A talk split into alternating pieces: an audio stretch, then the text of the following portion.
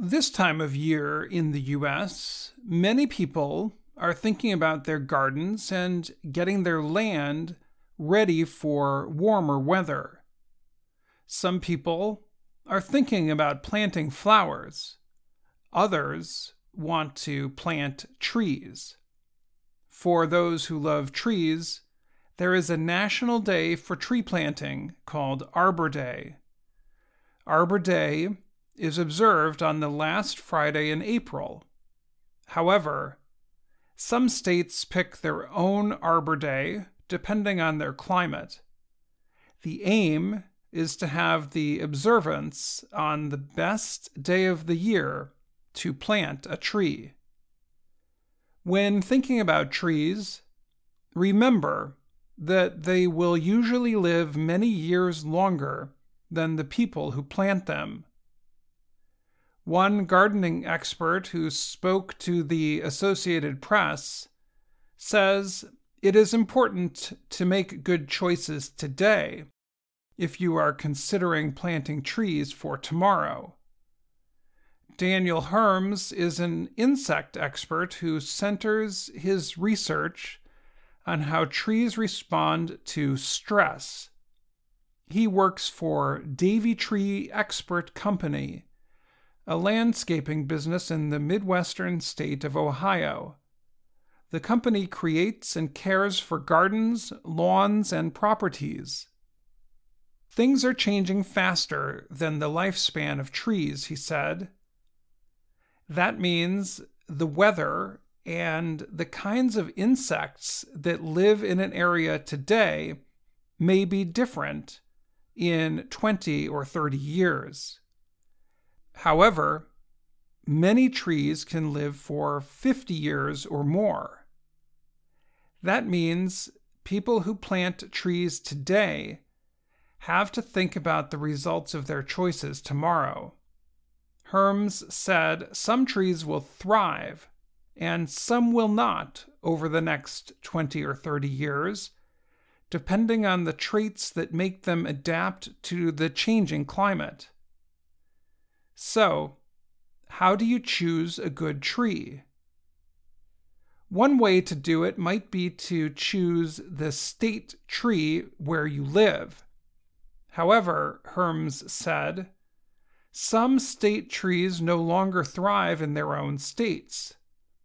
For example, the state trees of California are the very large redwoods and sequoias. They are two of the largest and tallest trees in the world. However, the trees grew that way along the Northern California coast because of the moisture in the air that comes from the ocean. The wet air is called fog. Herms said there is less fog along the coast of California because of climate change. In the future, the sequoias and redwoods may not grow as well, he warned.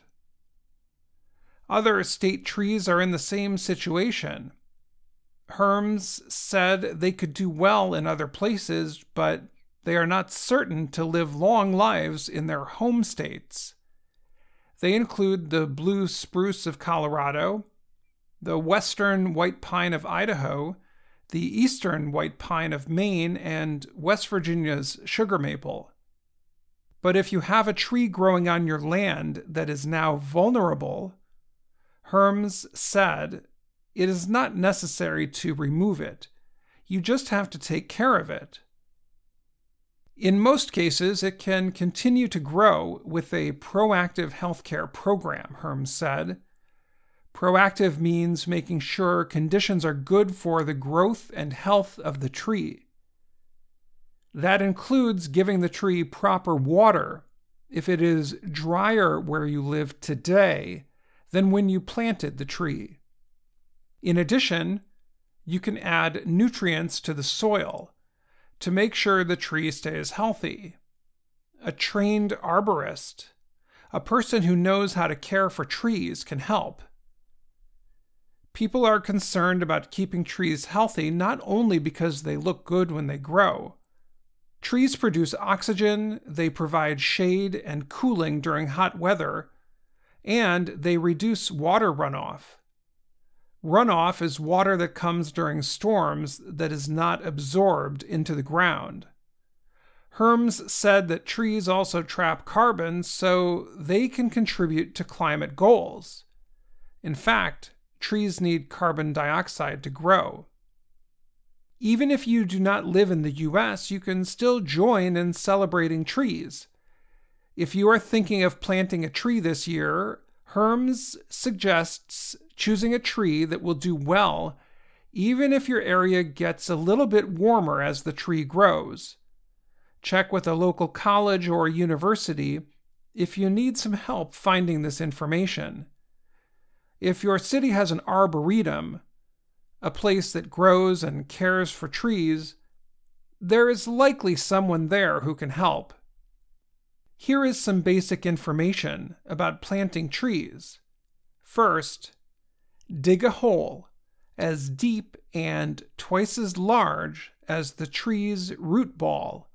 Then add a generous amount of compost as extra material into the soil as you fill the hole. Water the tree for at least its first three years. Herms said young trees need at least 2.5 centimeters of water each week. That can come from rain or extra water you provide. I'm Dan Friedell.